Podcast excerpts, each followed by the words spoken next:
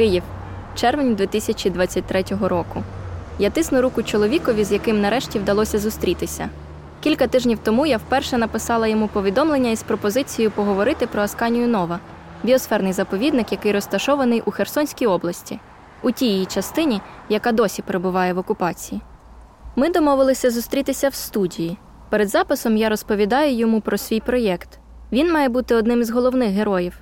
Віктор Шаповал чинний директор Асканії Нова, людина, яка обійняла посаду за два місяці до початку повномасштабного вторгнення, і яка досі робить усе, щоб про заповідники його долю почуло якомога більше людей. Для Асканії окупація почалася з 9 години ранку 24 лютого 22 року. О 9 ранку вже на лінії Чаплинки е, була російська бронетехніка, і 24 лютого вони фактично дійшли до Дніпра. Ситуація була зрозуміла прекрасно, що рано чи пізно зайшли б люди.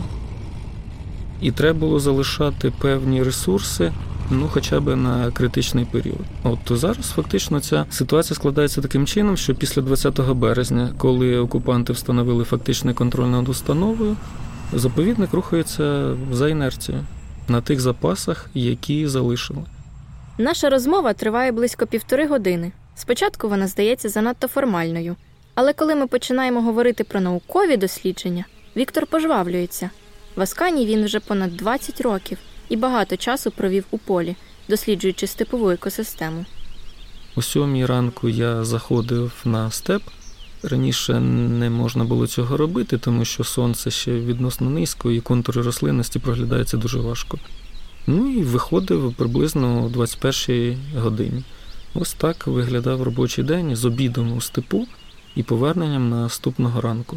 Це не означає, що так проходить усе життя наукового співробітника, тому що бюрократії вистачає в науковій сфері, але степ тягне і туди хочеться повертатися, тому що ну, це те, що дає наснагу, натхнення, і це там, де хочеться бути.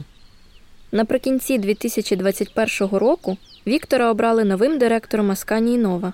Він переймав заповідник із хорошим фінансуванням і амбітними планами розвитку, проте вже за два місяці йому доведеться керувати установою в умовах повномасштабної війни.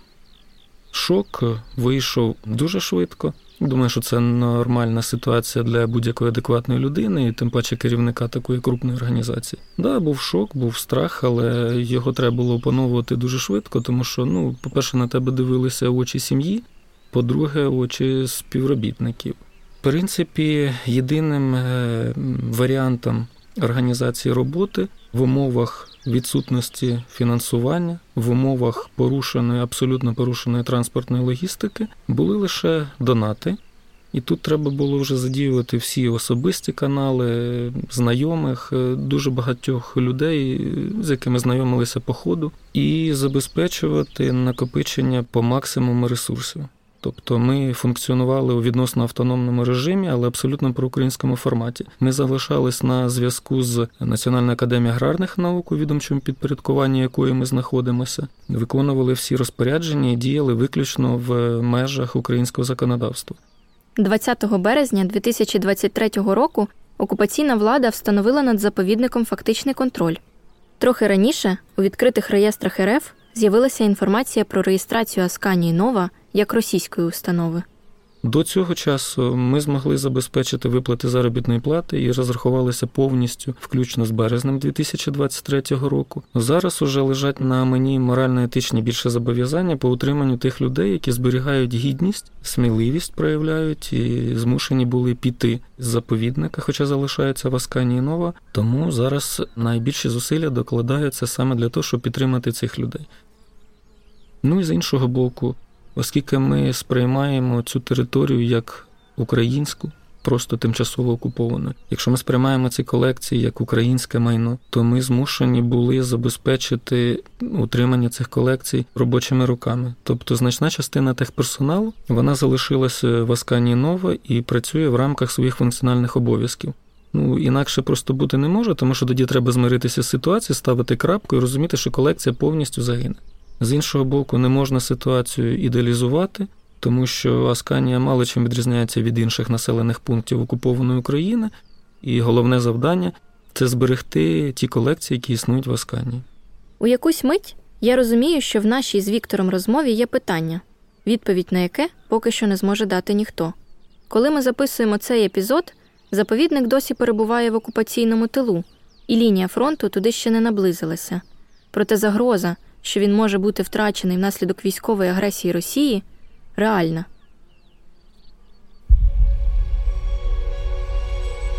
Ви слухаєте подкаст Асканія знову. Мене звати Юля Білоус, я його авторка і сценаристка. На жаль, Херсонщину я досі бачила лише на фотографіях. Можливо, ще через вікно автомобіля, коли підліткою їхала з батьками в Крим. І коли подорослішала, я, як і багато хто, відчула, як мало знаю про свою країну. Я хочу знати про український південь більше.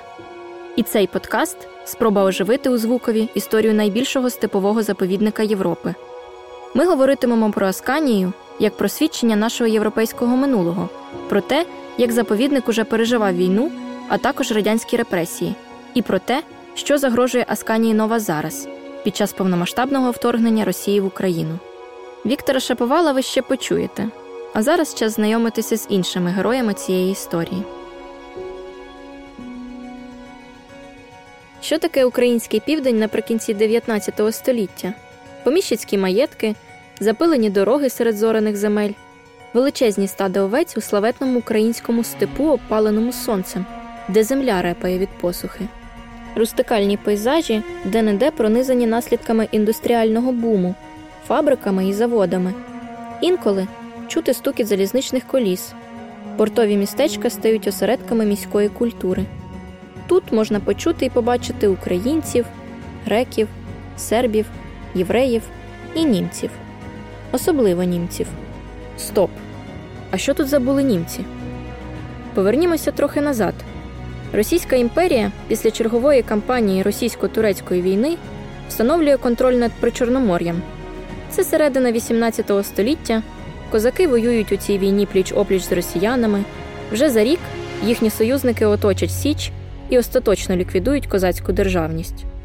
У руках імперії опиниться неосвоєний степ, потенціал якого обіцятиме економічне зростання, і водночас територія, яку тепер необхідно контролювати, захищати і якомога швидше заселити. Крім того, царській владі треба було подбати, щоб українці залишалися обмеженими у своїх свободах і загубилися серед чисельних народів Російської імперії, які населяли новий анексований край. Російська імперія колонізуватиме південь, враховуючи усі загрози для своєї безпеки. Перш за все, новоутворена губернія має приносити гроші. Тож царська влада вирішує залучити до розвитку регіону іноземців. Вони надають їм розширені права, пільги, привілеї. З часом гайки закрутять, проте ставка на іноземців все ж зіграє. Пропозиція збагатитися ще більше на неосвоєних землях із залученням дешевої робочої сили спокусить багатьох німецьких колоністів. Наприкінці 19 століття німці складатимуть 5% від усього населення на півдні України. Однак їхня діяльність зіграє ключову роль у розвитку регіону. Історія Асканії Нова безпосередньо пов'язана з німцями. Це одна із цеглинок нашого європейського минулого, історії промислового розвитку Сходу і півдня України завдяки інвестиціям та розбудові німецьких, бельгійських та французьких поселень і підприємств. Для Асканії вона починається так.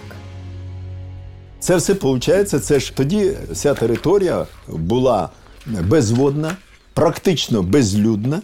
І в 1828 році німецький герцог Фердінанд Анхальт-Кетенський викупив цю територію у Миколи І, ну там за 60 тисяч талярів, але вони отримували статус, як сьогодні то було вільної економічної зони, що там 10 років не повинні платити були ніякі податки і так далі. І так далі. І того ж 1821 року із Німеччини прийшла перша валка німців, які заклали поселення Кетен, новий Кетен. Не протрималася ця назва, і вони в 1832 році перейменували в Асканію нова по імені там ще плем'я якесь було асканійців. Герцог Ангальд Кетенський займався тваринництвом. Тож і у своїй новій колонії він сподівався успішно розводити чистокровних овець, яких для цього треба було звідкись привезти. Переселення овець, разом із ними й підданих герцога, які мали освоювати український степ, відбувалося тричі. Щороку з Кетена німецького до Кетена у Причорномор'ї вирушала експедиція. Керувати колонією герцог хотів на відстані. Попри те, що справи йшли ніби добре, прибуток від степової колонії недостатньо компенсував ресурси, які щороку витрачалися на її утримання. Після 20 років управління колонією життя останнього нащадка роду Ангальд Кетенських обірвалося, а Сканія Нова перейшла у спадок до іншого герцога, який вирішує продати поселення. Пропозиція зацікавила ще одного німецького колоніста Фрідріха Фейна. Переговори про продаж з перервами на чергову російсько-турецьку війну тривали сім років. І нарешті, у 1856 році, землі перейшли до нього. А, ну, фальці поріднилися з фейнами, і в їхньому в їхній сім'ї в 1863 році народився хлопчик Фрідріх Едуардович Фальцфейн. І от з іменем цю людину я завжди згадую, тому що не було б Фальцфейна, ви вибачте, не було б сучасної Асканії нової. Це однозначно. Це, це така особистість, це історична постать. І потім всі ми, ми просто послідовники. Ми послідовники, ми зробили свій внесок у цю роботу, розширення. Бо Асканія, от сучасна Асканія, вже сформувалася на 1828 рік. Це прототип був зроблений сучасного біосферного заповідника. Тому що була уже визначена територія, це якраз на цей час було сформовано заповідано степ. Навколо нього були пасовища. Далі, значить, території для викошування трав, щоб годувати тих овець, які там трималися, і аж на самому на самих межах із 46 тисяч гектарів було 2900 гектарів орних земель. А то все такий природний варіант. Вівця ходила до корму. В результаті вівчарство було неймовірно рентабельним. Ну, фальцвени взагалі були королями вівчарства. В е, їхніх п'яти володіннях щороку було від 400 до 600 тисяч овець. Віктор Гавриленко орнітолог і колишній директор заповідника Асканія Нова, який обійняв посаду у 1990-му і перебував на ній майже 32 роки. За часів Фальцвейна зоопарк закладався по різних даних 1874-1877 року, бо Фрідріх Фальцвейн захопився утриманням диких тварин у себе в кліточках. І в 1887 році він запросив англійського інженера Васканію Нову, який пробурив першу свердловину. І на глибині в 45 метрів виявлений був артезіанський підпір води. Водичка піднімалася до 26 метрів, а далі треба було дожимати насосами. Ну, володіючи величезними багатствами у вигляді овець, а шерсть тоді була в ціні, звичайно, фальцфейни могли собі дозволити купити якусь там установку парову, яка, значить, могла забезпечувати роботу смоків, як вони їх тоді називали. І ці е, насоси піднімали десь 16 тисяч відер води на, добу здатні були. І тоді, значить, він найняв е, архітектора Дюфрена, це одеський архітектор, такий французьким прізвищем, який розробив проєкт, перший проєкт дендрологічного парку, тоді вони називали ботанічним садом, от, який реалізований був Владіславським падалкою, відомим парко, паркознавцем. От е, таким класним дизайнером, і це була його перша спроба. Він зовсім ще молодим був. Перша спроба в Асканії Як розгортатимуться події далі?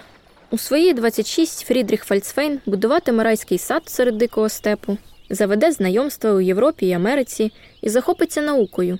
Зокрема, вивчатиме акліматизацію і схрещування видів. А у 1898 році прийме одне з найважливіших для заповідника рішень.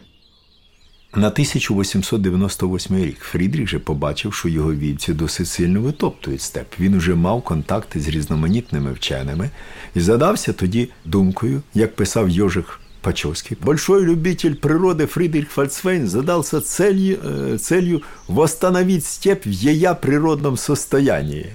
О, це, да, це е, стаття за 1908 рік. І він описує про те, що значить, що в 1898 році він відводить ділянку в 600 десятин, значить, і ця ділянка заповідується на вічні часи.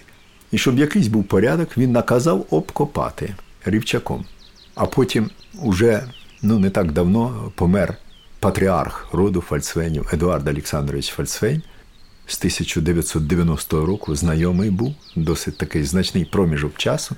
До 99-го року по, де, по два рази, по три зустрічалися на рік. Він приїздив до нас, оскільки все-таки е, залізний е, занавіс упав, і можна було приїздити.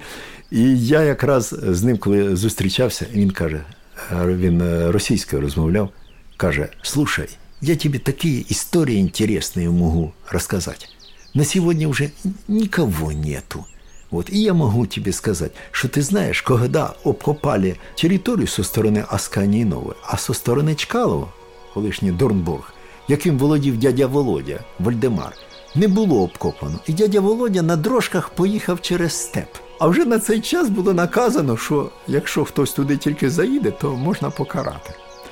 Приказчик, який доглядав, підскочив до барина і вдарив, значить, нагайкою. Братік обурений.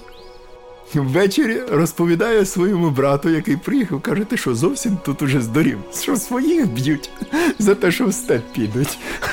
А Едуард на наступний день вилаштував своїх керівників там цих підрозділів, питає, який. Він показує на бородатого чоловіка, який його вдарив. Фрідріх знімає годинника і вручає йому за вірну службу. Це, це Едуард Олександрович мені особисто розповідав про це. Розумієте, це е, інтересно те, що е, все-таки ту територію тоді вже охороняли. Завдяки цьому був встановлений дійсний заповідний режим. Про Фрідріха Фальцфейна Віктор Гавриленко розповідає, ніби також знав його особисто. Так буває, коли відчуваєш себе причетним до збереження пам'яті. Історія Асканії Нова це насамперед історія про тяглість, яку дивом вдалося зберегти. Фальцфейн не любив писати і за своє життя опублікував лише п'ять маленьких статей. Попри це, сучасники Фрідріха фіксували його у спогадах і книжках, завдяки чому ми можемо зараз збирати його портрет. Попереду початок ХХ століття. Щойно розпочнуться перші більшовицькі повстання, над Асканією нависне смертельна загроза. За часів СРСР ім'я Фальцфейна буде дискредитоване і стерте, архіви заховані, а можливо, частково навіть знищені. Однак європейське минуле Асканії все ж вдасться зберегти силами тих, хто продовжував піклуватися про заповідник і його історію. Але у цю мить, на кінець 19 століття, сповнений життя Фрідріх Фальцфейн проводить тихі та ясні ночі серед південної природи і тварин свого зоопарку, прокидається на світанку спостерігає за тваринами, хто бродить, а хто відпочиває, і час від часу чує, як великий оленебик Герман рогами пробує хитати спостережну вишку.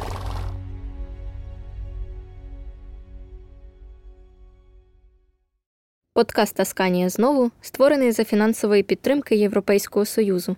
Вміст подкасту є одноосібною відповідальністю Deutsche Welle Академії, програми Медіафіт для Південної та Східної України та не обов'язково відображає погляди Європейського Союзу.